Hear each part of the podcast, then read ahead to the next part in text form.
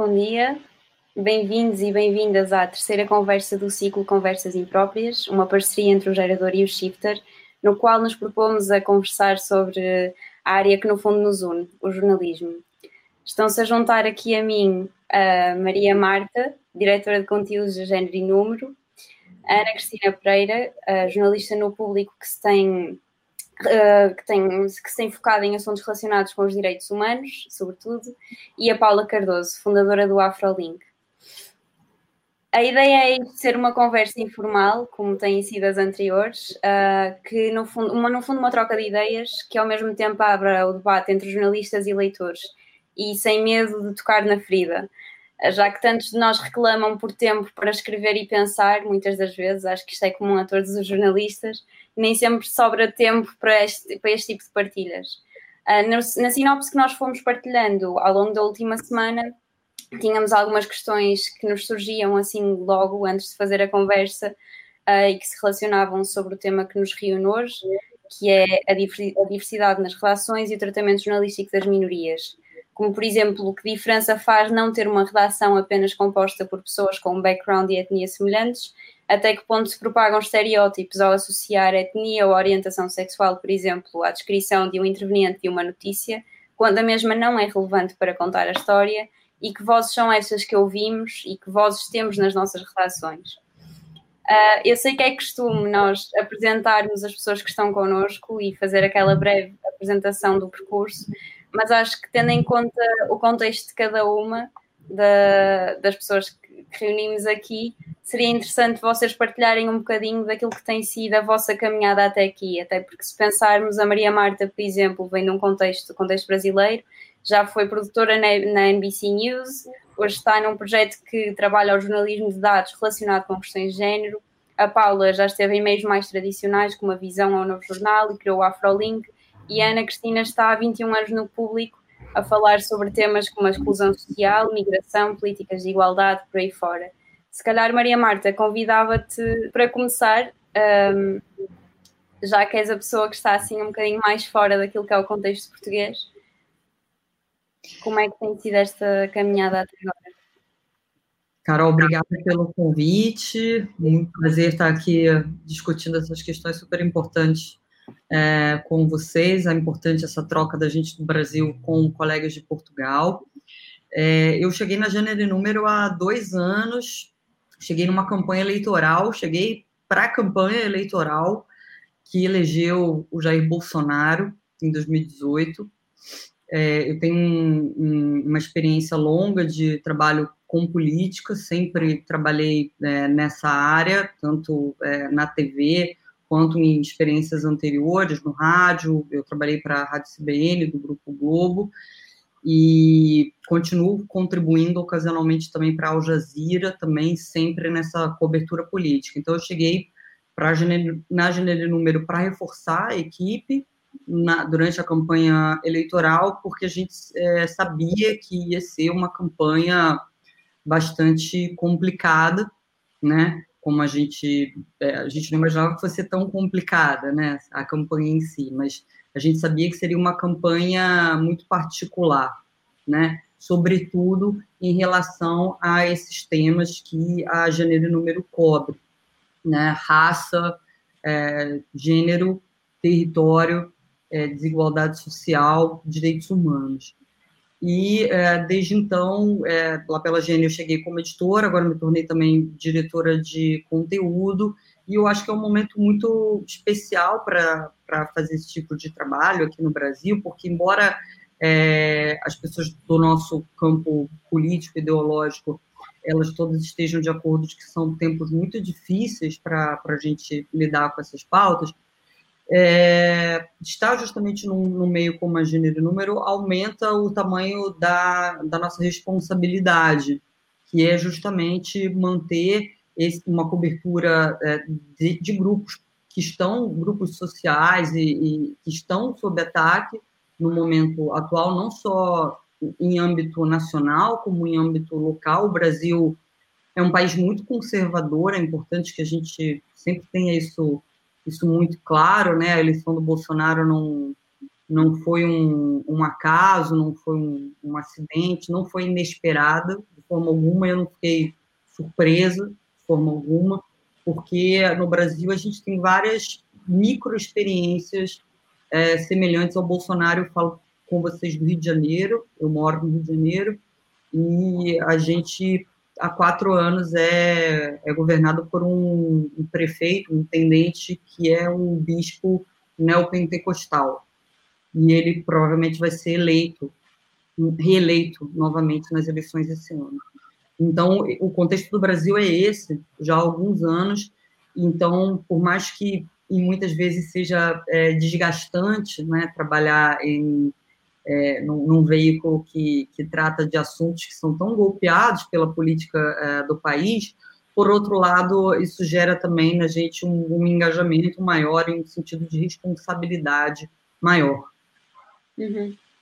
Claro. Paula, no teu caso, uh, o AfroLink surgiu em setembro de 2019, se não me engano, mas tu vens deste background, como eu estava a dizer, da visão, novo jornal, um, e como é que tu decides, uh, a certa altura na tua vida, que queres sair deste tipo de meios mais tradicionais e criar alguma coisa tua?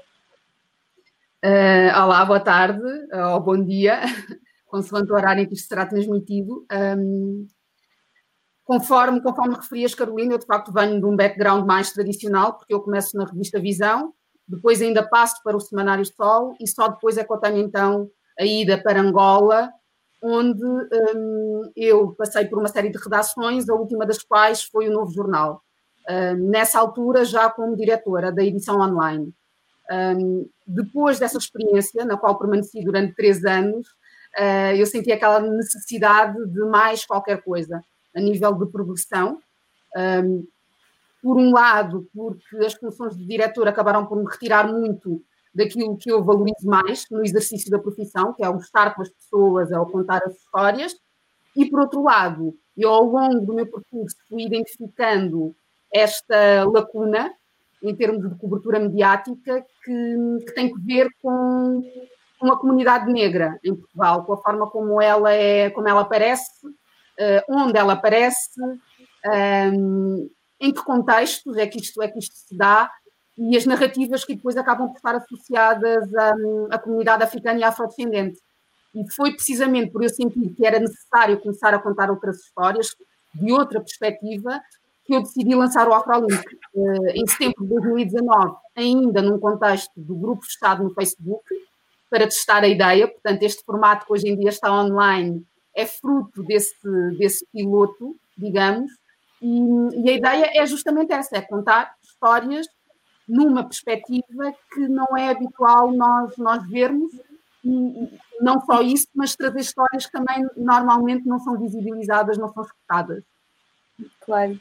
Ana Cristina, no teu caso, eu acho que era engraçado desconstruir também um bocado esta ideia de, ou, ou não, não sei, de trabalhar num mídia como público mais tradicional e ter um percurso como o teu ser quase uma espécie de resistência por teres de ir buscando estes assuntos uh, e, e te conseguires ir focando sempre neles num trabalho diário.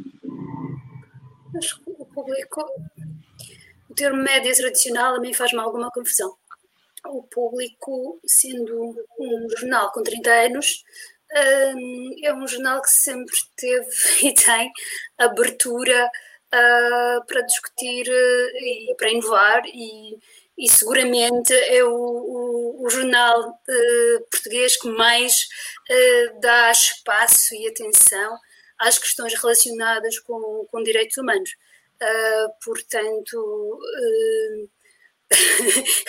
há, há, há um... um caminho difícil para ti não foi um caminho difícil para ti, sentes-te em casa porque Sim, consegues... às vezes é difícil, uh, outras vezes é fácil, uh, depende de, quem está à frente das equipas e das, das fases em que, em que, estamos.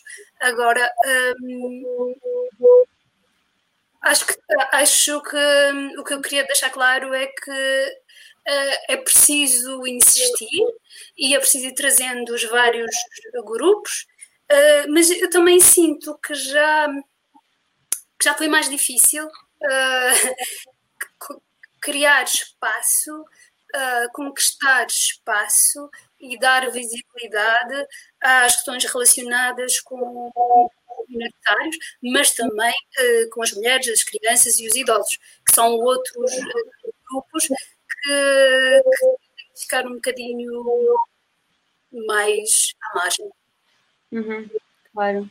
E uh, esta questão da diversidade nas relações, penso que até foi levantada recentemente pelo público.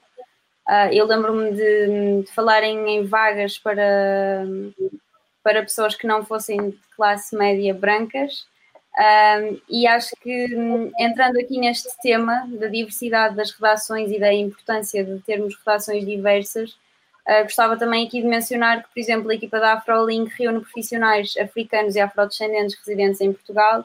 A género e número é totalmente composta por mulheres. Uh, e gostava que vocês, as três, tendo em conta o contexto de cada uma, falassem um pouco sobre a importância de, desta diversidade ou da redação ser a representatividade, a viver dela e reclamá-la, no fundo. Fala. Eu posso começar, não há problema. Uh, eu, no meu caso, do AfroLink, isto é uma redação solitária, porque a questão da aliança entre profissionais tem muito que ver com, com áreas que eu acho que são importantes de serem dinamizadas e elas são transversais à sociedade a nível de escrita, de alimentar os conteúdos que, que são publicados no site, eu é que asseguro essa parte por agora. Eu espero, de facto, que no futuro que exista essa possibilidade de integrar uh, outras, outras pessoas que também têm estas, estas competências e que nunca tiveram uma oportunidade de exercê-las. Porque há dentro da, da comunidade Afrolink pessoas da comunicação social, do jornalismo, que uh, as que conseguiram estagiar uh, relatam experiências muito difíceis. Um, no Afrolink, eu espero que seja possível criar esse tal espaço, porque eu também acho que é importante, obviamente, que as pessoas sejam remuneradas pelo trabalho, pelo trabalho que fazem, e enquanto não tiver essa estrutura, não, não faz sentido dar esse passo. Quando, de facto, essas condições estiverem criadas, um, a opção vai ser apostar numa redação africana, afrodescendente, sim. Eu acho que isso é super importante, um, na voz que é colocada nos temas e, por outro lado, nos temas que são trazidos. Portanto, há aqui, há aqui dois níveis. É o nível daquilo que, que entra na agenda e depois há o nível da forma como aquilo que entra na agenda é tratado. E estas perspectivas que, que, são tão necessárias do meu ponto de vista, a todos os níveis, portanto, não, não só da comunidade africana e afrodescendente, eu adoraria também ver a comunidade cigana, por exemplo, a ter, a ter esse espaço, uh, a ocupar um espaço deste género, e outras minorias que nós temos em Portugal. Um, acho que é, é, que é mesmo muito, muito importante, porque há temáticas que jamais terão espaço um, no mainstream. Uh, e tendo, estarão sempre em nota de rodapé. E se não formos nós uh, que sentimos estas estas questões na pele, que as vivenciamos diariamente, a trazê-las para a ordem do dia, esta lógica que, que, que prevalece e que é hum, do patriarcado, homem branco, enfim, há uma, aqui uma série de dominações que é muito difícil de quebrar se não existirem estes, estes, estas publicações. Uh, então, eu sou muito apologista um, de projetos como o Afrolink, de projetos como o Género e Número, e de outros que tenham este tipo de identidade. Claro que o mainstream é importante, sem dúvida, e continuará a ser, mas, uh, mais uma vez, não vai, não vai tocar nas tais feridas que é necessário tocar, ou muito pontualmente toca. Toca uh, no barulho, não é? Porque agora temos uma maior abertura, por exemplo, para a discussão das questões étnico-raciais, que é muito provocada também pelos fenómenos que acontecem lá fora. Claro que em Portugal tivemos, infelizmente, desde o início do ano, uma série de episódios extremamente lamentáveis de violência policial, e não só, mas que já vinham de trás. Vinham, mas sem qualquer tipo de espaço mediático. Então, o que é que muda aqui? Claro que muda também o facto do movimento negro estar muito mais ativo a, a esse nível, das pessoas estarem muito mais mobilizadas para, para a frente, para, para as manifestações, para, uh, de alguma forma, projetar a sua voz. E eu faço parte desse grupo eh, que também, ao longo do, dos últimos tempos, percebeu que é importante ocupar esse espaço. Um, não sei o que é que posso acrescentar mais, passo a bola agora para a próxima. Posso falar? Um, eu acho que é muito importante ter uh, espaços uh, como o AfroLink, uh, aliás, acho que é fundamental e ainda bem que finalmente apareceu sou o Luís e realmente espero que apareçam outros, nomeadamente para a comunidade cigana. Um, mas isso não um, exclui de forma alguma uh, a importância e a necessidade de trazer os assuntos uh, relacionados com os grupos minoritários para uh, os jornais generalistas. Uh, e porque muitas vezes os, nós temos essa experiência, por exemplo, com os jornais portugueses no estrangeiro. Um, muitas vezes os leitores, uh, por exemplo, do jornal em França, uh, do jornal Contato de Luxemburgo, muitas vezes os leitores desses órgãos de comunicação social são exclusivamente os portugueses residentes naqueles países. Portanto, é o jornal da comunidade portuguesa e é lido pela comunidade portuguesa. E, e aqueles temas e assuntos ficam fechados naquele, naquele, naquele domínio, naqueles contextos. E é, é muito importante que não fiquem fechados, que venham uh, para, para a opinião pública, para a sociedade em geral, que sejam discutidos como aquilo que são de interesse público. E hum, uma outra questão uh, que relacionada com, com a, a diversidade uh, nos mídias, que é um tema que me é profundamente caro, e eu acho, como a Paula disse, tem de ser visto a vários níveis por um lado, e fundamental, é uh, voz, né? quais são as fontes que os jornalistas procuram quando têm de contar histórias.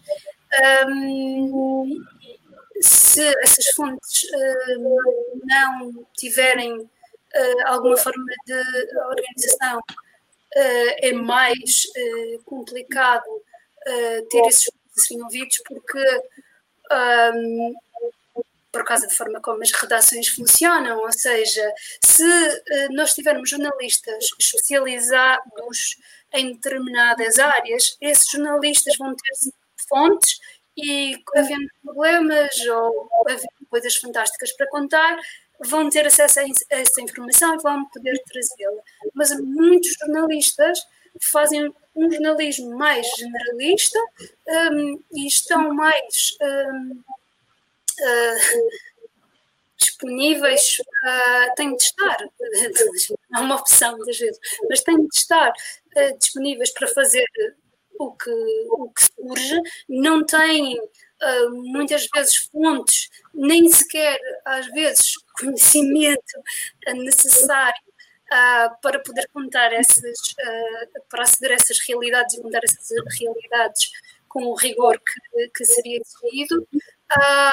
E por isso é importante haver aqui ao mesmo tempo uma organização, uh, como a Paula estava o movimento, tem estado a organizar-se, tem, estado cada vez mais visível nos últimos anos e isso é fundamental e felizmente também está a acontecer com, dentro das comunidades ciganas, ainda que mais uh, devagar, e hum, está bastante uh, bastante desenvolvido, diria, uh, no que diz respeito às questões relacionadas com as mulheres e com as comunidades LGBTI.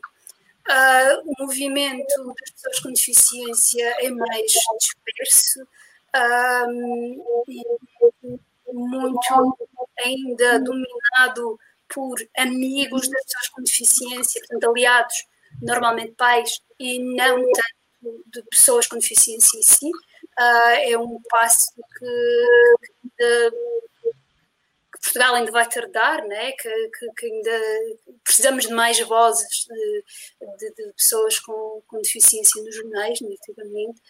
Um, agora, o outro aspecto que é as redações. Um, eu trabalho numa redação que, se calhar, é uma das mais diversas uh, do país e a diversidade não é assim tanta.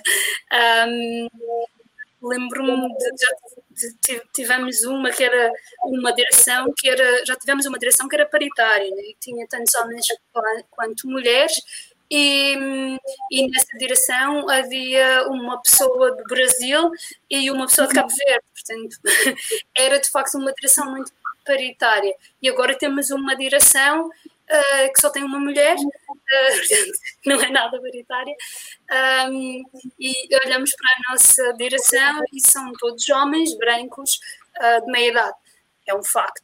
portanto, o caminho não é linear nestas coisas, não é? Isto vai andando assim, tem, tem, muitas curvas e subidas e descidas e muitas experiências distintas.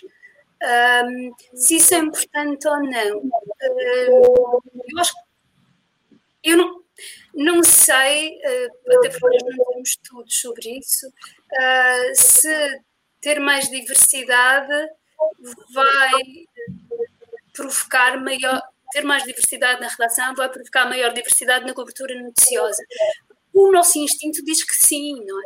Porque, por exemplo, em relação às mulheres, temas que eram uh, estavam arredados nos jornais há 50 anos ou 40, com a entrada massiva das mulheres nas redações, esses temas tornaram-se muito centrais. É? Nós hoje discutimos muito a questão do cuidado, um, a questão das licenças parentais, esses temas, a violência doméstica, etc., estão muito presentes nas páginas do jornal onde eu trabalho e, com certeza, o facto das mulheres estarem uh, praticamente, serem praticamente em igual número uh, terá uma influência nisso, não é?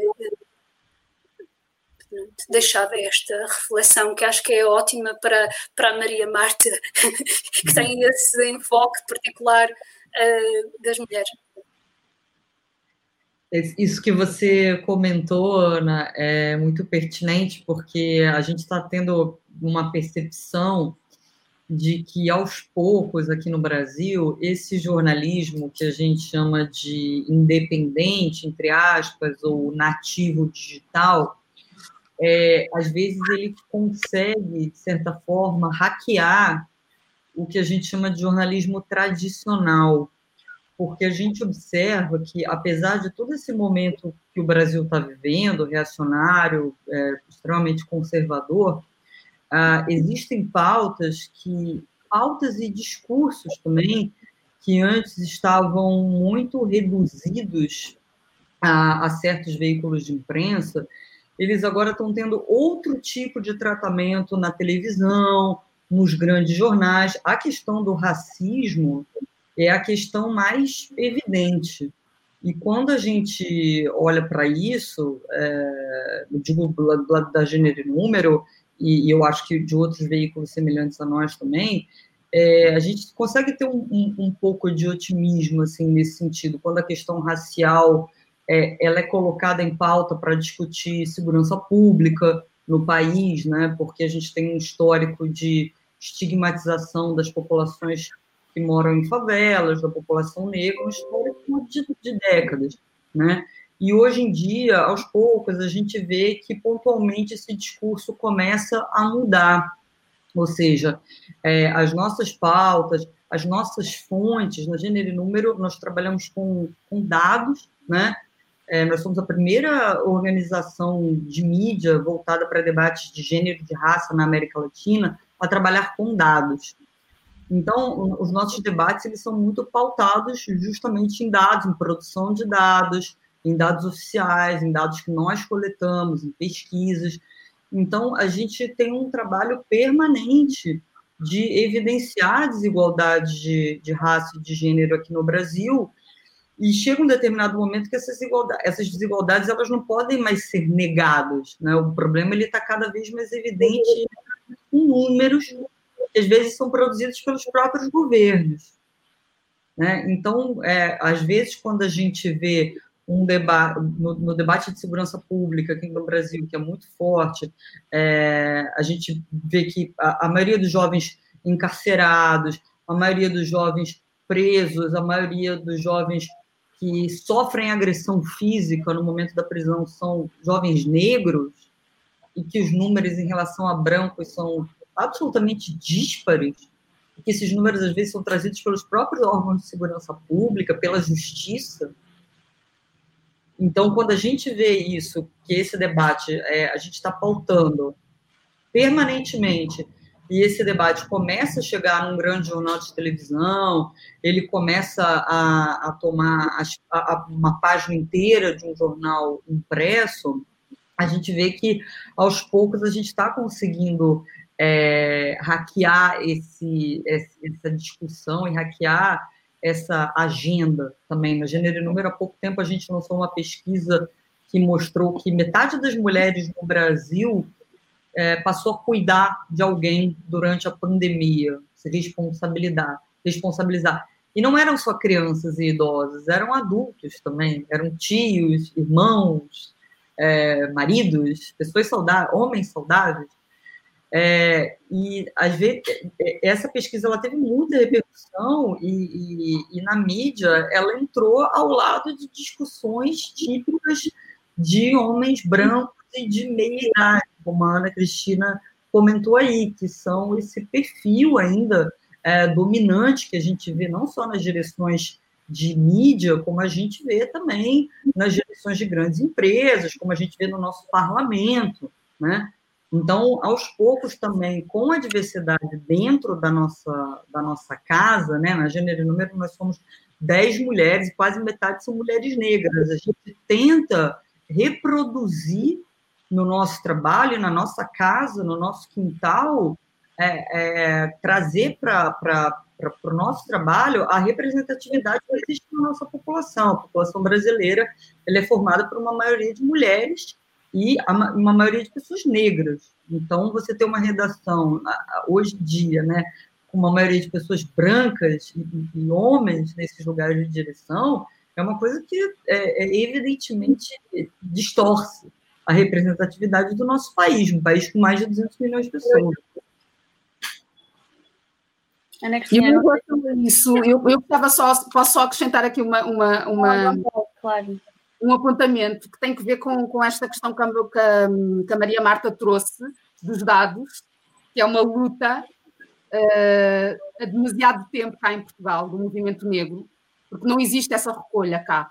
Portanto, nós não, não temos dados étnico-raciais e esse é um grande problema para a discussão destas, destas temáticas, porque a, a tal questão que, que, Maria Marta, que tu estavas a trazer, do isto agora é evidente, não há como negar, nós só vamos conseguir isso com dados. De outra forma, vamos continuar sempre a dizer isso é a tua realidade, o que eu vejo é uma coisa diferente, e depois, a nível das redações, eu selecionei aqui uma notícia, que foi uma notícia com a qual eu me cruzei no ano passado, e eu tive de guardar isto, tive de guardar, porque isto para mim é, é revelador da forma como a falta de, de, diversidade e a forma como estas temáticas, infelizmente, podem ser distorcidas.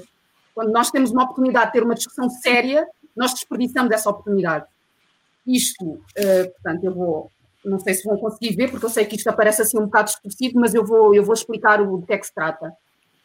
Um, aqui o meu problema tem que ver com o ponto de partida para esta discussão. Portanto, nós estamos a falar, a tentar trazer a discussão das, das cotas, não é? Uh, das medidas de ação afirmativa, conforme lhe quisermos chamar, um, e a jornalista que traz este, esta temática coloca a questão nos seguintes termos: cotas étnico-raciais, mais igualdade ou menos meritocracia. Quem é que foi que disse a esta pessoa uma coisa exclui a outra. É a mesma discussão das cotas para mulheres, não é? Mas esse, esse ah, debate. Não, é hoje, em dia, hoje, em dia, colocar aqui cotas para mulheres e, nestes termos é impensável, não é? Já houve. Há muita gente que ainda coloca. a gente não. A, a, gente não conseguiu vencer, é, assim, só uma coisa, um, um parêntese importante na minha própria fala, a gente não conseguiu, é, a gente, foi o que eu falei, pontualmente a gente consegue vencer, porque o debate da meritocracia, das cotas, do racismo que não existe, ele ainda existe, ele ainda é muito forte aqui no Brasil e às vezes na própria imprensa. Né? Então, assim, nós temos pequenas vitórias e, e, e aos poucos, porque esse tipo de abordagem, Paula, que você trouxe, ele ainda é muito presente aqui no, entre os formadores de opinião e entre a própria imprensa brasileira, lamentavelmente. Mas o, mas eu acho que em Portugal não é muito diferente. Desculpa, é só, é só mesmo o que eu sinto em relação ao Brasil, sempre que vou à procura desta, destas informações sobre as cotas, até porque eu acho que é importante nós observarmos, olharmos para realidades onde estas medidas já são implementadas e perceber que caminhos foram trilhados e com que resultados. E uma das coisas que eu, que eu observo, que eu observo nesta, nesta discussão do uh, isto, isto é, é, retirar mérito, não é retirar mérito, é que a discussão é acompanhada de dados. Portanto, uh, por muito que possam existir uma série de publicações e de vozes que queiram deslegitimar, há dados, e os dados, e a partir do momento em que nós trazemos, só quem não quiser ver, não é? Uh, e, e os dados. as mulheres, quando vem esse é. debate, nós dizemos, ok, mas uh, as mulheres são quem. Os homens abandonam a escola mais cedo, as, uh, as mulheres têm mais cursos, têm mais escolaridade, a maior parte dos doutoramentos são feitos por mulheres, portanto, as mulheres têm um, um grau de formação muito maior ao dos homens, portanto, porque é que elas não haveriam de estar qualificadas para cargos públicos ou na academia ou nas empresas, ou, ou nas empresas. Uhum. No caso das empresas públicas, mas, mas nós temos cotas também agora para empresas privadas, não só para as públicas. Sim, isso é evidente, e mesmo na academia essa disparidade um, é brutal e há alguns, há, há, alguns dados sobre isso, mas que acho que era o que a Maria Marta estava a dizer há pouco, é os dados são públicos, simplesmente às vezes temos de pôr in your face, não é? E mesmo assim. Mas é nós um podemos, com as mulheres, não podemos a fazer como a Paula está a dizer, com as minorias étnicas, porque nós não temos esses dados, não existe. Exato. Mas não nesse, eh, um bocadinho no seguimento disso, Ana Cristina, um, eu lembro-me de quando eu fiz a formação contigo de informar para a igualdade e cidadania, falávamos muito sobre como é que não se cai na propagação de estereótipos ao dar uma notícia. Eu acho que é um tema que também é importante, uh, além dos números. E gostava que tu falasses um bocadinho sobre isto, Uh, e como é que se criam regras, não sei se isto é bem possível, para que haja um, ou exista uma linguagem comum dentro de uma mesma relação. E ao mesmo tempo, que importância é que há. Às vezes é uma guerra. às vezes é uma guerra.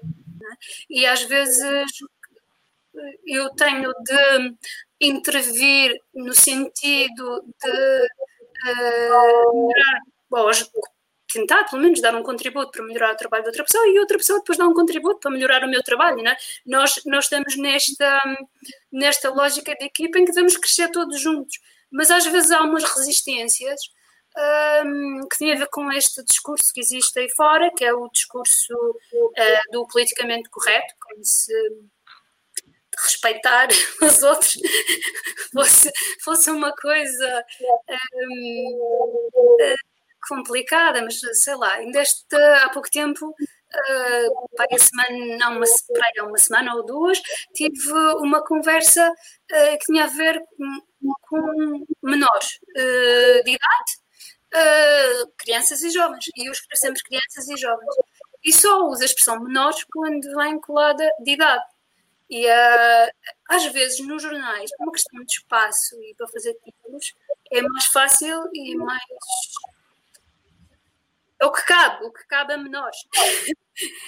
E, e, então nós temos de ter a discussão com o editor e dizer não, menores assim, solto, sem ser menores de idade, parece que estamos aqui a minorizar estas pessoas. Ah, não vamos usar esta, esta expressão. Ah, mas este argumento não cabe muito bem. Então nós também temos, os jornalistas têm um dever de rigor e são um dever uh, bastante dos mais importantes, um, uh, acho mesmo que é o mais importante. E, e então, tratando-se de crianças e jovens institucionalizados, basta dizer à pessoa uh, olha, mas estas instituições têm crianças dos zero até jovens de 25 anos. Portanto, não são menores de idade. São. Nem sequer é correto dizer só que são menores, portanto, são crianças e jovens. E aí a, a pessoa fica. Um, para e ouve porque deixa, desaparece aquela ideia do ah, lá vem isto com o politicamente correto e entra a ideia do rigor que é rigoroso a dizer crianças e jovens. Portanto, às vezes acho que nós também temos de uh, saber ter estas discussões, o que nem seja fácil. sobre as minorias étnicas em Portugal, é justamente por causa disso. Não Desse consegui perceber, Eu estava a dizer, é justamente por causa desse vazio, não é? a nível do rigor dos dados, do que nós trazemos, que é tão difícil ter discussões sobre minorias étnicas em Portugal. Porque cai-se precisamente nesse tipo de, de, argumentação, não é? Do agora tudo é isto, agora tudo é aquilo, já não se pode dizer nada e, e não se sai disto, não se sai disto. Sim, mas, mas acho que também há aqui a outra discussão, estas discussões que que são importadas de, de fora, eh, que são muito complicadas. Uma é esta coisa do politicamente correto. Uh, as uhum. regras do jornalismo, a ética do jornalismo é muito clara. Nós não podemos discriminar ninguém. Uh, são, está no código deontológico, não é? Uh, e, e, não discriminar e ouvir todas as partes é outra regra fundamental do jornalismo. Portanto, isto não tem nada a ver com o politicamente correto, são regras básicas do jornalismo. E às vezes é preciso pegar no código deontológico e dizer: olha, é isto, não, não. Uh, e afastar estes, estes mitos de que isto é tudo importado e que não importa nada. Uh, mas também é preciso a pessoa ter alguma disponibilidade, às vezes, para entrar nestas. Uh, nestas lutas. Uh, disponibilidade das redações. Sim, mas eu acho que isto é fundamental para tudo. Uh, nós estamos a falar de minorias, minorias, mas podemos, olha, uma outra minoria que ninguém, que as pessoas normalmente não gostam, que são os abusadores uh, sexuais. As redações têm que perceber que pedófilo não é igual a abusador sexual. Que há pedófilos que não abusam de ninguém e que há abusadores sexuais que não são pedófilos. Um, a questão do rigor, para mim, é, é, muito importante e ajuda a clarificar uh, alguns destes atropelos uhum. que, que, se vão, que se vão cometendo. Mas ah, acho que pode passar também por a formação dos jornalistas, não sei, porque eu pelo menos sinto que às vezes, e mesmo de conversar com outros jornalistas sobre a sua experiência na faculdade, que se está muito focado na, uh, na imparcialidade e no que é que é suposto ser o jornalista, mas que este tipo de questões nem sempre é muito levado para cima da mesa. Não sei Eu é costumo dizer que cada jornalista tem a sua. Há jornalistas que gostam, uh, sei lá, gostam de artes, há outros que gostam de desporto, né? E eu trabalho nesta área dos direitos humanos e para mim a questão fundamental é quais são as vozes que estão a faltar aqui. Uh, se eu estou a escrever um trabalho sobre as comunidades ciganas, as comunidades ciganas têm de estar lá, têm de ter uma voz. Se eu estou a escrever um trabalho sobre mulheres na pandemia, eu tenho de ter mulheres um, de várias idades, de vários estratos sociais. Né? Tenho de ter a médica, a enfermeira, mas também tenho de ter a empregada de limpeza ou, ou a senhora que trabalha no, no balcão do, do, do hipermercado.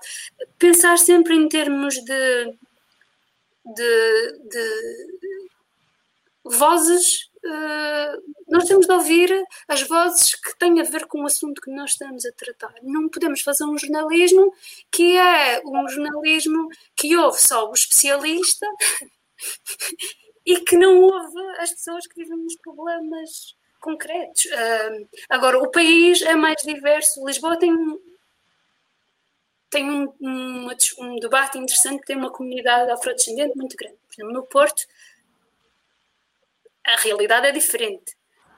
Um, e a, a comunidade, uh, as, as, comunidades estrangeiras que vêm aqui um, são outras e é preciso é preciso ter sempre atenção, ou seja, nós não podemos vestir o, um colete e achar que a diversidade é sempre igual em todo lado. A diversidade vai mudando de, de área para área e há, há áreas que têm uh, uma imigração fortíssima, por exemplo, em Braga há uma imigração fortíssima do Brasil, fortíssima. Uh, se eu trabalhasse no Diário do Minho, tinha de estar a ouvir a comunidade brasileira uh, para muitos assuntos, não é? E acho que é importante conhecer as comunidades, conhecer as comunidades onde nós vivemos para podermos refleti-las na cultura que nós fazemos. Estou a falar muito, desculpa. Eu gostava só aqui de acrescentar, uh, antes da Paula ou Marta falarem, quando é que para vocês é fundamental um, mencionar ou não mencionar a etnia da pessoa que vocês estão a entrevistar ou que estão a referir.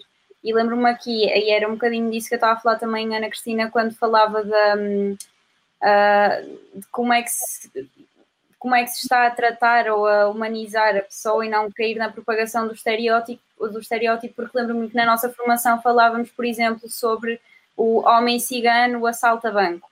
Então vamos estar a continuar o estereótipo de que uh, o homem cigano uh, é ladrão. Era um uh, assalto numa feira. Não, numa feira. Não, não seria credível. Exato, a nossa formação era numa feira. Agora eu estava a dizer assim Exato.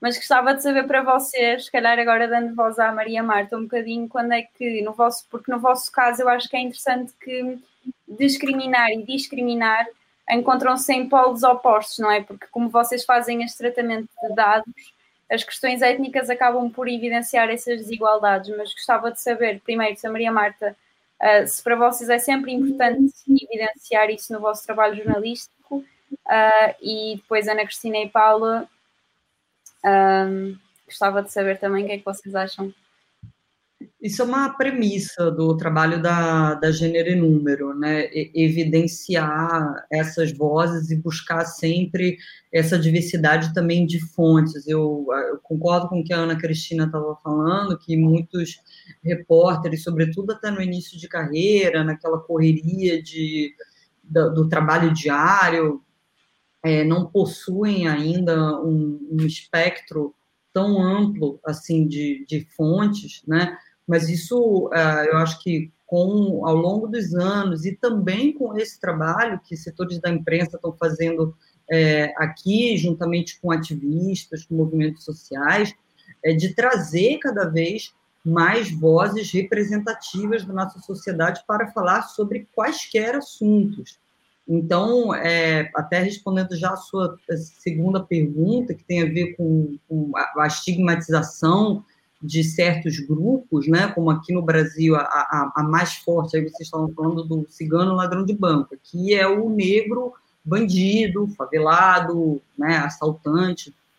É, essa estigmatização, ela é gravíssima, ela é muito antiga e ela tem que ser combatida justamente você mostrando que o negro, assim como o branco, assim como o indígena, como qualquer cidadão, ele é e pode ser absolutamente tudo, e ele é uma diversidade de coisas, ele não é um assaltante de banco meramente, ou um, um bandidinho de rua, ele não é isso. Então, o nosso trabalho ele é absolutamente permanente e a gente, é, a gente prefere, sim, nesse momento, é, dar mais vozes a pessoas negras, as mulheres, porque a gente sabe que existe também uma dívida histórica na sociedade brasileira, em todos os setores, inclusive na imprensa, com essas vozes. E por conta dessa dívida, a gente não tem a representatividade da nossa população respeitada na mídia. Então, isso é um compromisso que a gente tem, isso é uma premissa nossa. Quando a gente traz é, as nossas matérias, quando a gente traz os dados, a gente vai buscar, sim, primeiro mulheres, sim, vozes negras. Homens brancos absolutamente não são excluídos, mas a gente tem sim uma preferência por essas vozes, porque é um compromisso também que a gente tem com é, as pautas que a gente traz e também por essa é, desestigmatização dessas populações que, além de estigmatizadas, foram e ainda são muito marginalizadas aqui no Brasil.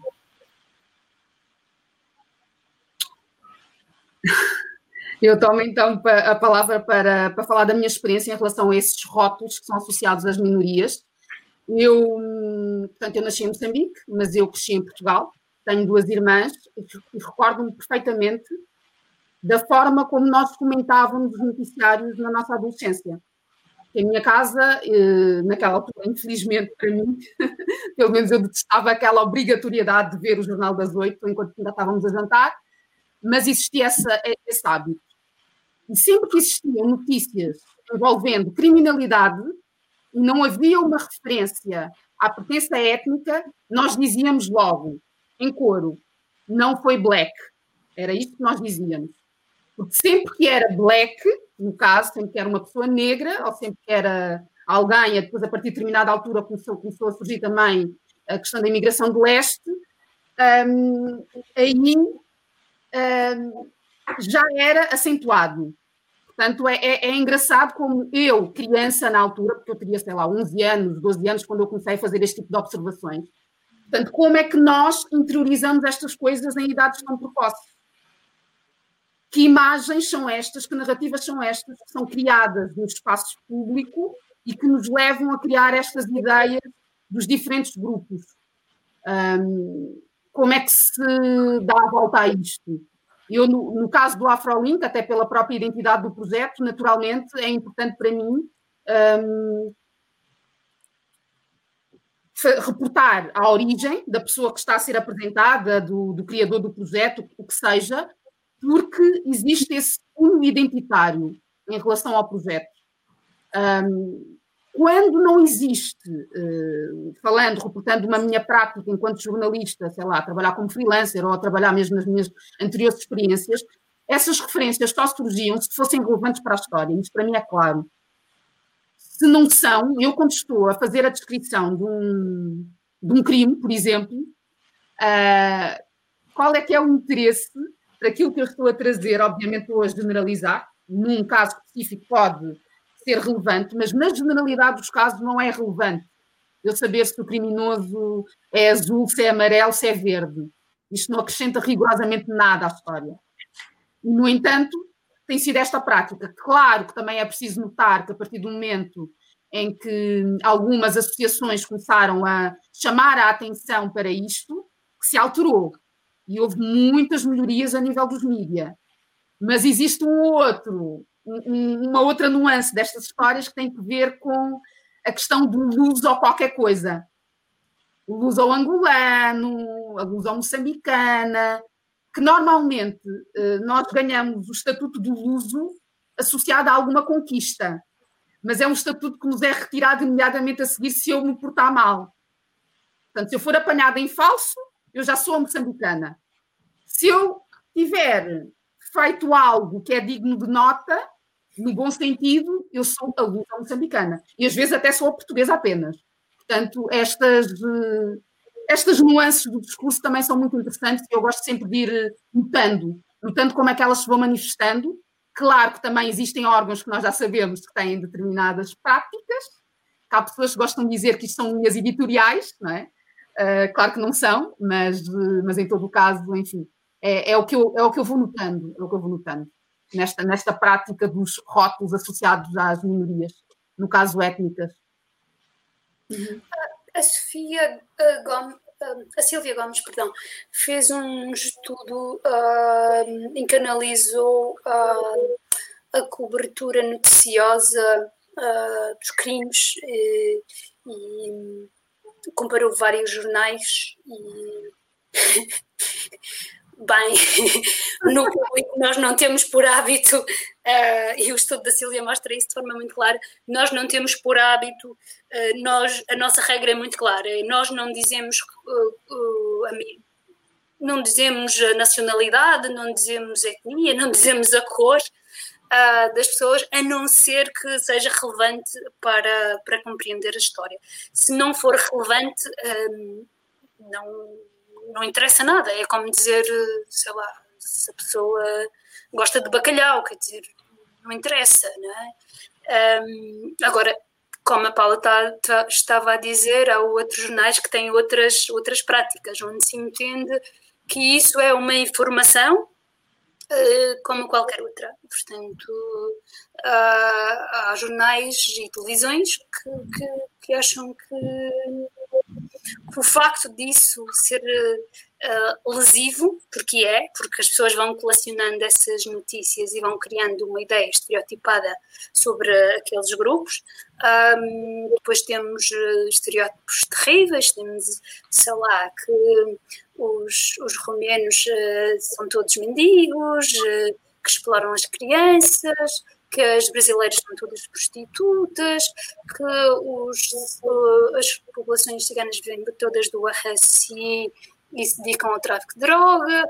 são estereótipos horríveis, uh, bastante abusivos, que prejudicam a vida de, de, diária de, das, das, pessoas. Uh, o jornalismo, sendo responsável, tem de perceber que não pode fazer isso, né? que não pode contribuir uh, dessa forma para reforçar esses, esses estereótipos. E eu acho que, hum, perguntavas como é que, para além desta regra que é básica, uh, eu defendo há muito tempo uh, que, que isto tem de ser acompanhado por outra coisa, que é a inclusão de pessoas, de, grupos marginalizados no noticiário comum. E costumo dar o exemplo de, do aumento do preço do pão. Se eu vou fazer uma peça sobre o aumento do preço do pão, a pessoa que vive numa cadeira de rodas um, uh, vai, sentir, vai ser tão afetada pelo aumento do preço do pão como uma pessoa que não precisa de muletas nem de cadeira de rodas. Nós não podemos ouvir as pessoas deficientes só sobre assuntos relacionados com deficiência. Nós não podemos ouvir uh, imigrantes só sobre assuntos relacionados com a imigração. Nós não podemos ouvir uh, pessoas da comunidade de, de, de comunidades ciganas só sobre assuntos relacionados com comunidades ciganas. Se nós estamos a fazer trabalhos de qualquer tema, por exemplo, uh, sobre o aumento do preço das casas, uh, gentrificação, de que forma é que a gentrificação está a, uh, a afetar a vida das pessoas. Nós temos de ouvir pessoas de vários tipos, de vários tamanhos, gordas, magras, altas, baixas, de todas as cores, com várias doenças, uh, visíveis ou invisíveis, mas nós nós jornalistas tínhamos de partir para a reportagem com essa predisposição para encontrar pessoas diversas, porque a sociedade é diversa, e trazer essa diversidade para dentro da notícia, para que o leitor perceba que as pessoas das minorias têm os mesmos problemas que toda a gente. Também uh, as, as, os mais jovens também têm problemas relacionados com precariedade, também têm problemas relacionados com o preço das casas também tem, também tem problemas relacionados com a pandemia, também tem. São pessoas que estão a enfrentar problemas iguais, e, e, aliás, uh, iguais e com outras camadas relacionadas com a discriminação, portanto, torna a coisa ainda mais grave muitas vezes. Um, temos de trazer essas pessoas para a cultura deixar de ter exclusivamente uma cobertura noticiosa dos grupos minoritários e ter também grupos minoritários na cobertura noticiosa em geral. E eu acho que esta é a única forma. Uhum. A, a minha que... questão é isso e eu concordo inteiramente. E, e, acho que quando existe consciência acaba por ser esse o, o caminho. Uh, a minha pergunta é: uh, as redações dão esse tempo ao repórter para fazer essa procura, ao jornalista, porque é muito mais fácil, não é? na, na prática do, do, do, jornalismo, no dia a dia, com aquela pressão do isto é para ontem, é tudo sempre para ontem, e eu uhum. no meu caderno de contatos, na minha agenda, e correr aquilo, não é? As pessoas claro. as pessoas que eu conheço, e se não existe diversidade nas redações, naturalmente, dificilmente existirá na agenda de contactos. Uh, eu então, tenho na minha. Eu acho que isso tem de ser um, um chip que as pessoas, e acho que começa nas universidades, uh, as pessoas têm de ser sensibilizadas desde o início para pensar que a sociedade é diversa, que as pessoas não são todas iguais e que uh, essa diversidade só enriquece uh, as notícias que nós escrevemos e as reportagens que nós escrevemos. Podemos dar olhares e acrescentar complexidade às coisas. Um, e uh, o leitor, eu, eu, uso a palavra leitor porque eu escrevo no jornal, vai se sentir mais representado, uh, porque vai ler uma notícia ou uma reportagem uh, sobre, sobre determinado assunto e vai ver alguém que também é da sua comunidade. Esta ligação também é importante, porque nós temos andado a falar muito sobre a morte do jornalismo e sobre como como o jornalismo tem cada vez menos. Uh, mas isto é uma pescadinha de rabo na boca, porque se nós não ouvimos a população, não trazemos a sociedade na sua diversidade para a cobertura noticiosa que nós fazemos, as pessoas também não se identificam com o que nós estamos a escrever e não querem ler. Uhum. Maria Marta, não... É só um, um, um comentário. No Brasil, a gente teve algumas iniciativas bastante interessantes nesse sentido, que foram disponibilizadas para jornalistas, que são compilações e listas de fontes, mulheres, mulheres negras, e, e que podem falar sobre quaisquer assuntos, assim, são listas bem grandes que foram compiladas às vezes por movimentos. O ASEAN também fez isso aqui. É, isso, isso ajuda bastante. Eu já trabalhei em, em meios diferentes da, da Gênero e Número, meios que não trabalhavam uh, especificamente com, com esse tipo de cobertura, e trabalhando nesses meios, eu vi que esse tipo de iniciativa também teve alcance e chegou nesses espaços, meios de economia, meios que tradicionalmente é, olham para homens brancos, pessoas brancas como fontes, heterossexuais tudo mais. A gente está vendo que isso está tendo uma boa penetração. Uhum. Mas também é importante, e aproveito, Paulo, para te dizer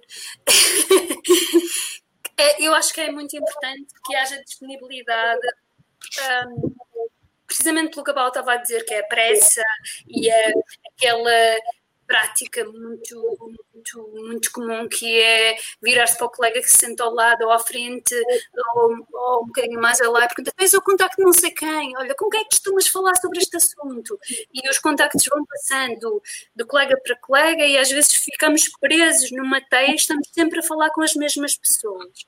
E uhum. nós temos de ser capazes de quebrar esses essas redes e buscar pessoas novas, vozes novas que estão aí. Às vezes estamos sempre a ouvir as mesmas pessoas, os mesmos analistas, e entretanto, nas universidades houve pessoas que defenderam doutoramento sobre aquele assunto, sabem muito mais sobre aquele assunto do que a pessoa que nós já ouvimos 50 vezes. Um, e eu acho que é muito importante também o papel um, de, de, entidades como o AfroLink para os jornalistas da imprensa generalista descobrirem novas vozes, perceberem que há novos protagonistas. Um, e, e, isso vai requerer da tua parte, uh, Paula, também alguma generosidade para partilhar esses contactos. Um, eu vejo isso, por exemplo, uh, sobre imigração há 20 anos, e, e, recorro muitas vezes aos jornais uh, portuguesas espalhadas uh, por todo o lado, porque quero, sei lá, uh, por exemplo, fui enviada várias vezes à Venezuela na altura do Hugo Chaves e, mas também há um olhar que é o olhar da comunidade portuguesa. E vendo lá o Correio de Caracas, que é um jornal português, para mim eles sempre foram aliados, sempre desliguei, conversei com eles. E eles sempre me ajudaram a passando-me contactos de pessoas da comunidade, sei lá, por exemplo, a comunidade portuguesa lá chegou a ter uma presidente do, uma vice-presidente da Assembleia da República, vários deputados, e, e, e, trazer essas, apesar de estar a escrever sobre um assunto nacional né, da Venezuela, trazer essas vozes de, de luso-descendentes uh, também uh, faziam com que o meu leitor, o leitor de Portugal, se sentisse mais próximo daqueles problemas. O que vou a dizer, Paulo, é que tu vais ter aqui um papel, uh, estás a ter um papel importante não só uh, nesse ato de dar voz a, a, um grupo mais invisibilizado, mas também uh, podes servir de aliada a, a, jornalistas que estejam mais interessados em fazer uma cobertura uh, noticiosa que reflita maior, mais a diversidade da sociedade portuguesa. Mas eu estou totalmente disponível para isso mesmo, e para mim nem sequer é uma questão de generosidade, é uma questão de consciência cívica. Eu acho que é super importante que estas partilhas se façam, porque só dessa forma é que nós vamos conseguir, de facto, trazer aqui uma evolução para estas, para estas discussões, uma, uma evolução para esta questão da representatividade, porque eu concordo totalmente com o que tiveste a dizer em relação à, à necessidade de ir uh, espalhando não é, estas presenças, de não, em vez de uh, arrumar uh, as minorias à, à discussão sobre questões que tenham a ver com minorias, e eu sempre procurei fazer isso de alguma forma. O que é que eu fui sentindo nesta questão dos leitores, por exemplo? Sempre que eu tentava, e depois isto também tem a ver com eh, as posições que nós temos nas redações em que estamos, naturalmente, um, sempre que eu tentava de alguma forma, uh, se calhar, uh, puxar um bocado mais ou ir um bocado mais além daquilo que, que era considerado o desejável em termos de cobertura de diversidade, uh, havia ali uns alertas do atenção, quem é que são os nossos leitores? Atenção que os nossos leitores têm de se rever. Portanto, continuava a existir esta percepção de que estas minorias não leem, portanto, não vão comprar o jornal, não são os nossos leitores, portanto, não temos que estar minimamente preocupados em representá-las. Por um lado, eu apanhei esse tipo de discurso. E, por outro lado, uh, quando se fala do. Vamos falar sobre famílias portuguesas, por exemplo. Uh, sobre hoje, por exemplo, é o Dia da Grávida. Então vamos fazer um trabalho sobre a natalidade, sobre as grávidas portuguesas. Uh, há muitas grávidas de várias etnias. Pois há, pois há. Várias nacionalidades em Portugal, não precisas de ouvir só. Mas lá está, eu coloquei aqui o português a propósito, não é? O que é que é. Não, muitas portuguesas também de, de, várias, com várias ascendências de várias cores. Mas, mas isso a ti, que és uma pessoa que trabalha direitos humanos e que está neste circuito há muito tempo e percebe precisamente que Portugal não é branco, para quem tem essa consciência, isto é automático. Para quem não tem, não é.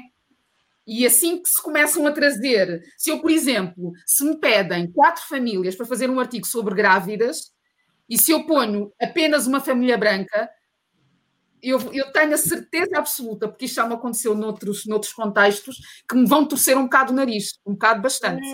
E dizer Sim. que está mais. Não podes, não podes. Há um, há um, há um, há um, um cómico uh, de origem indiana que tem um sketch fenomenal sobre isso, uh, que ele diz que se, se for um filme em que são as personagens principais são, já não me lembro o número, mas imagina, três indianos uh, e um branco, aquilo vai ser considerado um, um filme étnico.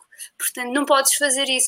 Uh, tens a de introduzir pouco a pouco. Claro, não, e depois ainda outra questão, não é? Que eu ouço desde o início do Afrolink. Uh, obviamente, como vocês imaginam que calcularão, tenho recebido uma série de reações, sendo que uh, a mais habitual, não é? De contestação, estou a falar de contestação, é sobre a questão da segregação, não é? Que eu estou a criar aqui um movimento segregador, segregacionista, o que quiserem chamar, porque não é normal lançar um site onde só se vejam rostos negros. Pronto. Não. Ah, Maria não sei se aconteceu mesmo com, convosco na género e número, ou se, porque a escala é um bocado diferente, mas não sei se acabou por acontecer a mesma coisa, de receberem este tipo de comentário de vocês só têm mulheres, só falam sobre mulheres?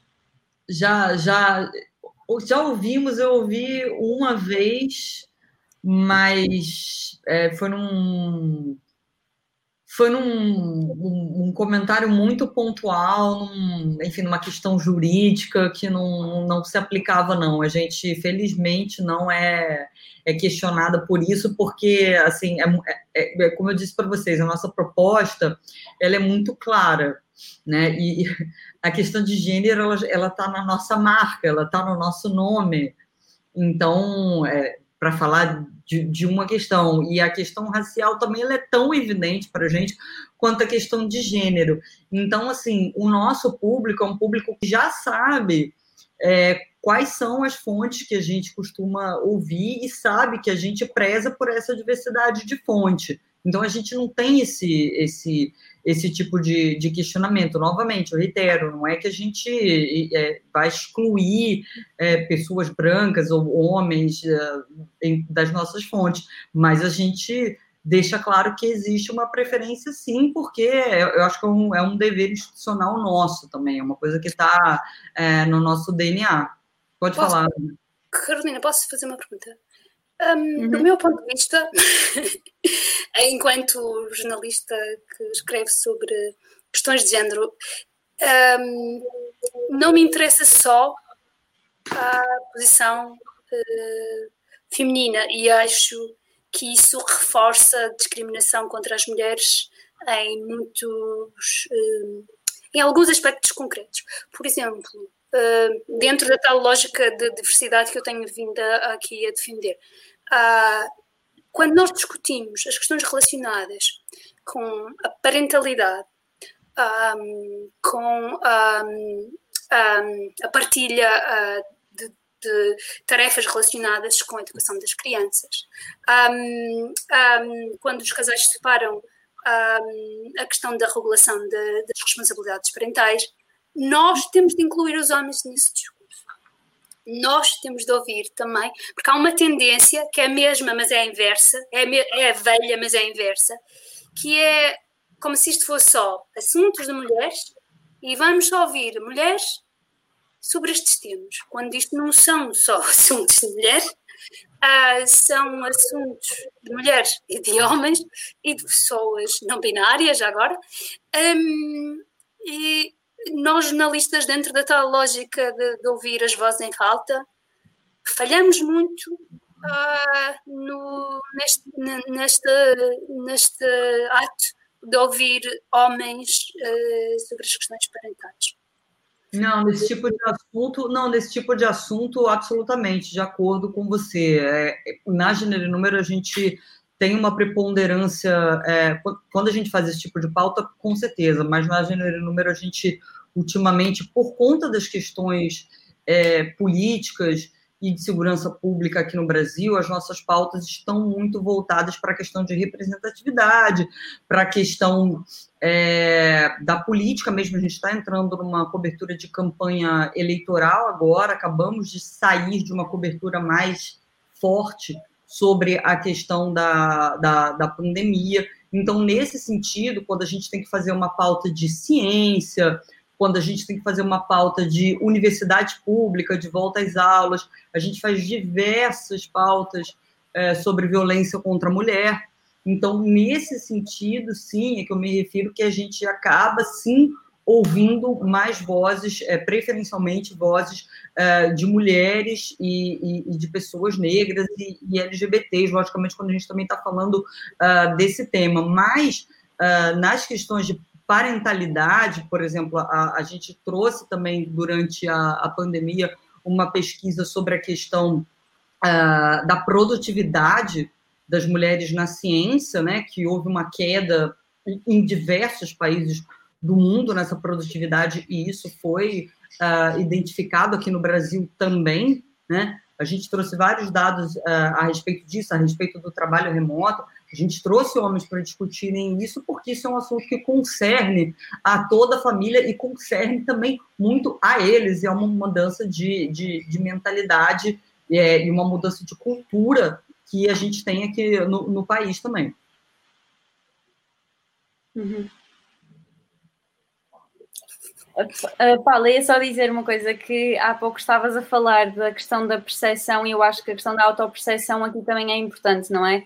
E de se por um lado tens pessoas que te dizem que estás a segregar, certamente tens pessoas que te dizem que se revêem no conteúdo que tu publicas uh, e que se calhar não encontravam esse espaço uh, e não se sentiam tão representadas, como a Ana Cristina estava a dizer, noutros meios. E é curioso porque há uns dias eu estava a ouvir a Jamila Ribeiro num live a falar sobre a desumanização das minorias e ela até nos convidava a pensar como a família das pessoas que às vezes são assunto de notícia ou as próprias pessoas que são assunto de notícia têm de lidar com a forma como as notícias são dadas e amplificadas nas redes sociais. E eu acho que, antes de nós terminarmos, acaba por ser um bocadinho inevitável tocar aqui nas redes sociais em como, nesta altura em que todos os mídias têm, têm um formato online, as suas notícias são partilhadas um, de forma digital nas redes sociais, como é que nós fazemos também uma gestão de, da propagação do discurso do ódio, não é? Uh, no meu caso. Se quiser, pode ir, Paula. É, é, sou, a sua pergunta foi muito pertinente, só porque precisamente agora, é, agora, digo, há, há, poucos minutos, a gente lançou mais uma série de posts que a gente tem feito durante a semana, é, posts de serviço sobre o aborto permitido em lei aqui no Brasil. É, nós, junto com outras duas organizações, Artigo 19, que é uma organização internacional de direitos humanos, e, e, uma outra organização de mídia aqui no Brasil, a Revistas Mina, a gente resolveu, a gente fez um mapeamento dos, dos hospitais que, que continuaram oferecendo o aborto legal aqui durante a, a pandemia, e agora a gente resolveu, fizemos matéria, e agora a gente resolveu visibilizar isso ainda mais uh, nas redes sociais, colocando endereço, telefone por região, porque a gente teve um caso muito sério aqui uh, no mês passado de uma menina de 10 anos que foi estuprada pelo tio, ficou grávida, e ela foi constrangida e, e a, a, não fazer o aborto, né? O aborto nesses casos, no, em caso de estupro no Brasil, o aborto está previsto em lei. Né? O aborto no Brasil é previsto em três casos, um deles é caso de violação sexual.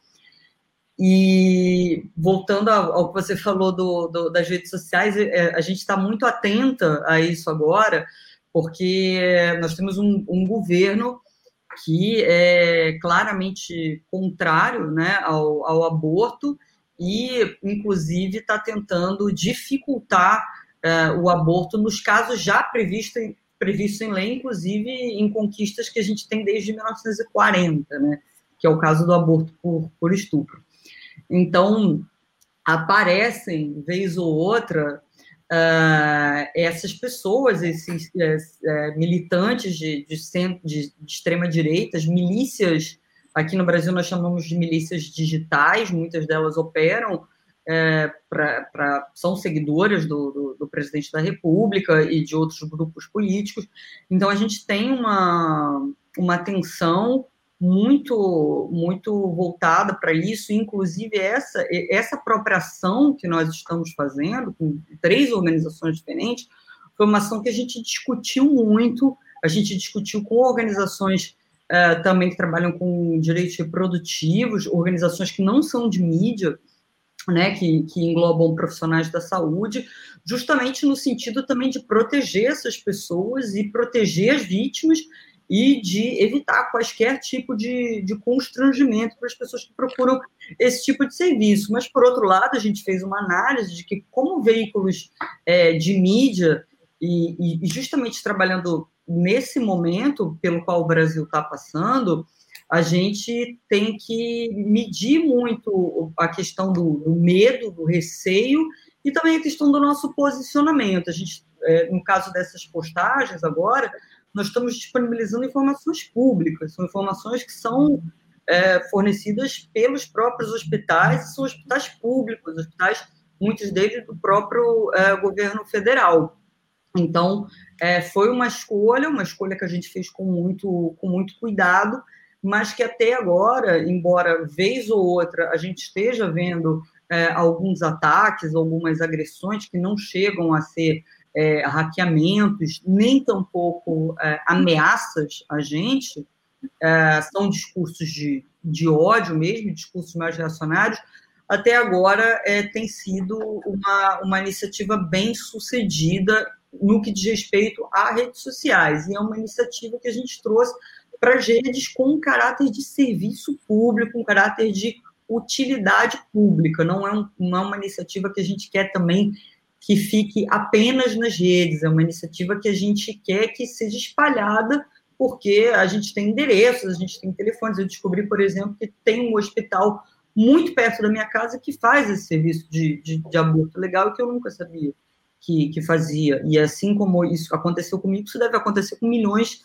de brasileiras. Então, nas redes sociais, é, quando os assuntos são muito delicados, a gente faz essa análise, a gente conversa com agentes que possam ser impactados e também pensam muito no impacto da, das vítimas e também no nosso próprio impacto, mas faz essa medição é, do, do, nosso dever enquanto instituição de informação e também da nossa própria segurança, claro.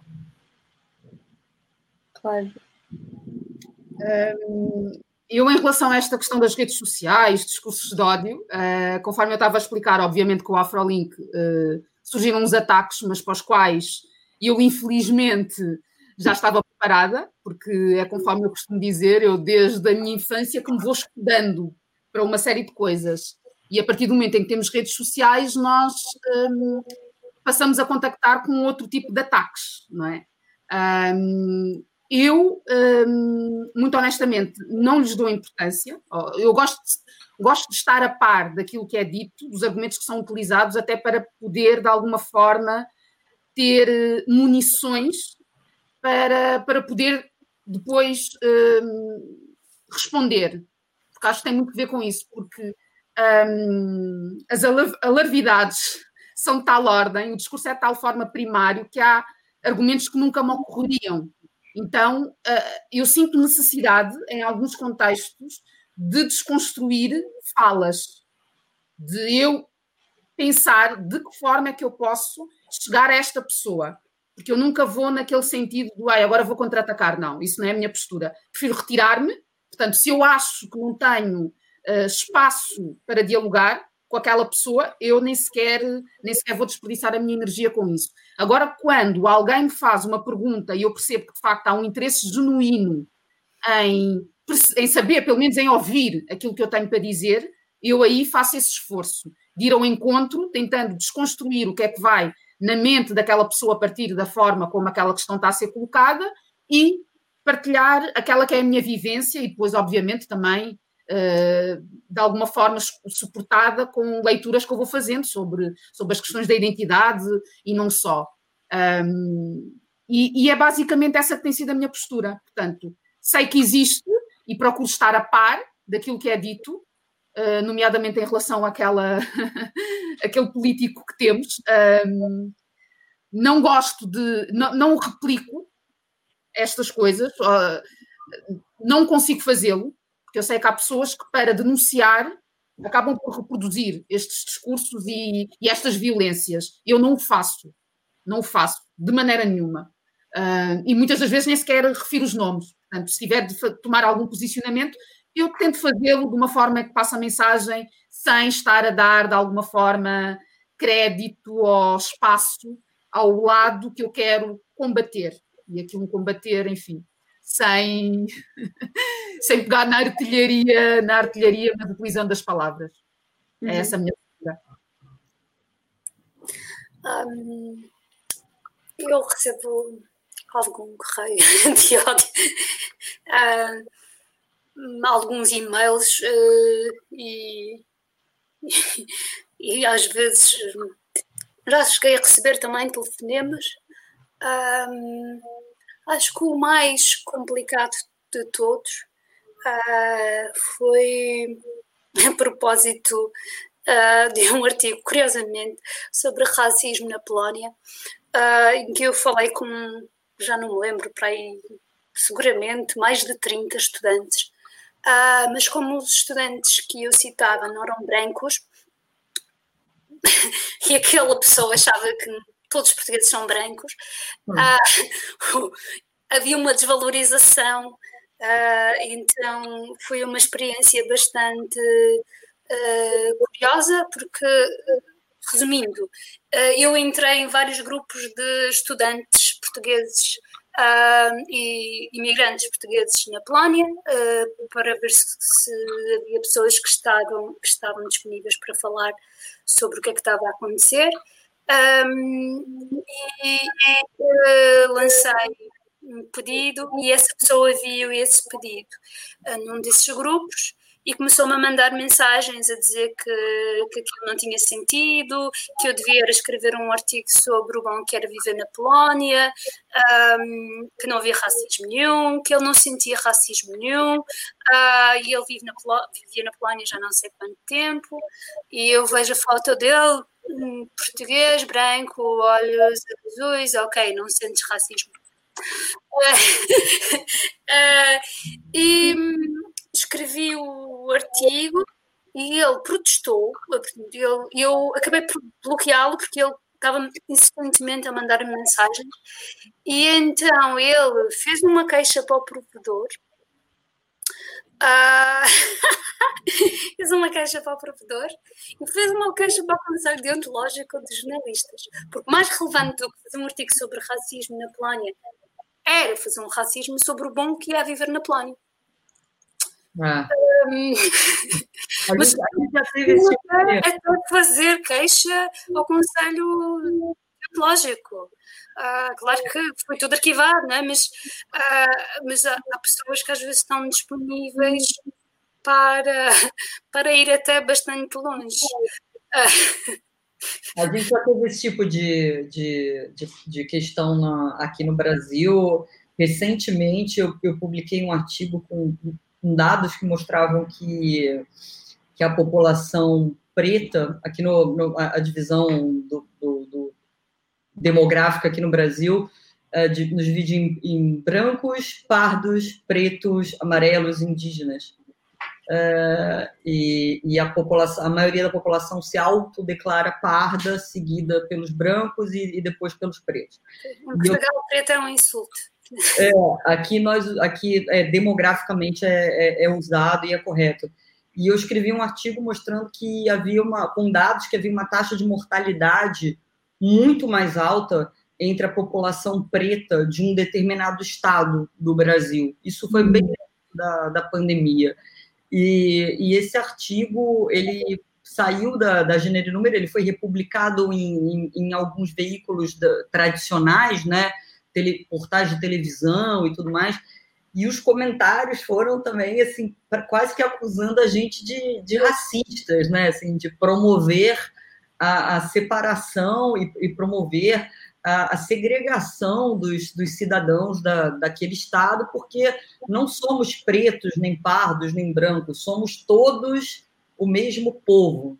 Né? Essa mentalidade ela, ela existe, ela é muito forte aqui no Brasil, ela inclusive, ela vem do governo federal, ela vem, isso foi dito numa reunião ministerial pelo, pelo nosso ex-ministro da Educação, que não existem indígenas, não existem pretos, somos todos brasileiros.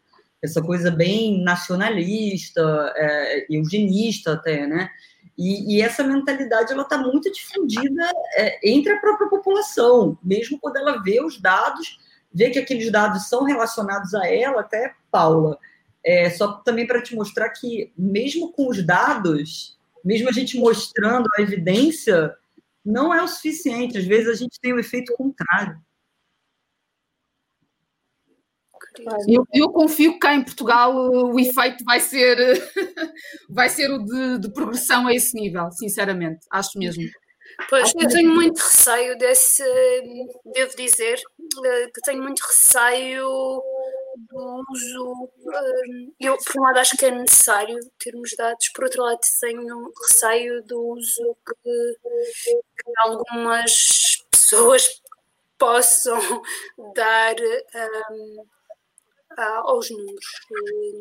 Porque noutros países temos visto isso ser instrumentalizado isso servir uh, para tornar a vida das pessoas ainda mais difícil. Isso é um risco necessário, porque o problema é que esse tipo de linguagens, elas são feitas com ou sem dados. Um, e o que eu sinto é que mesmo a questão da, das políticas públicas, não é? Nós falamos tanto da necessidade de termos políticas públicas um, ajustadas à realidade e, e, não baseadas em achismos, não é? Uh, como é que nós vamos ter políticas públicas um, direcionadas, eficazes, se nós não conhecemos a população a qual nós nos estamos a dirigir. Uh, e então, por muito que eu reconheça que existe esse risco, sim, porque existe, de distorção, de manipulação, é um risco que eu já vivo desde sempre. Portanto, estou preparada para o próximo nível, é um bocado por aí, estou preparada para o próximo nível. Uhum. e acho que ele é super necessário. E eu confio, de facto, mas eu sou, também sou uma believer, portanto é preciso dizê-lo, eu confio uh, que, que esse é um caminho que trará uma mudança positiva. Paula, Maria Marta e Ana Cristina, acho que vamos ter de terminar a nossa conversa. Uh, ficaríamos aqui muito mais tempo e teríamos assunto para o resto do dia, de certeza, mas quero agradecer-vos muito. Foi um privilégio para mim reunir-vos nesta conversa, como eu já vos tinha dito em off. Uh, e para quem nos está a ouvir, uh, podem acompanhar a Gênero e Número em género-número.media, o Afrolink em afrolink.pt e o trabalho da Ana Cristina no público.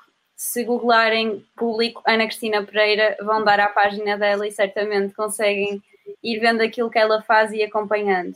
Não se esqueçam de ficar ligados ao shifter, ao gerador e no próximo mês há mais conversa. Obrigada.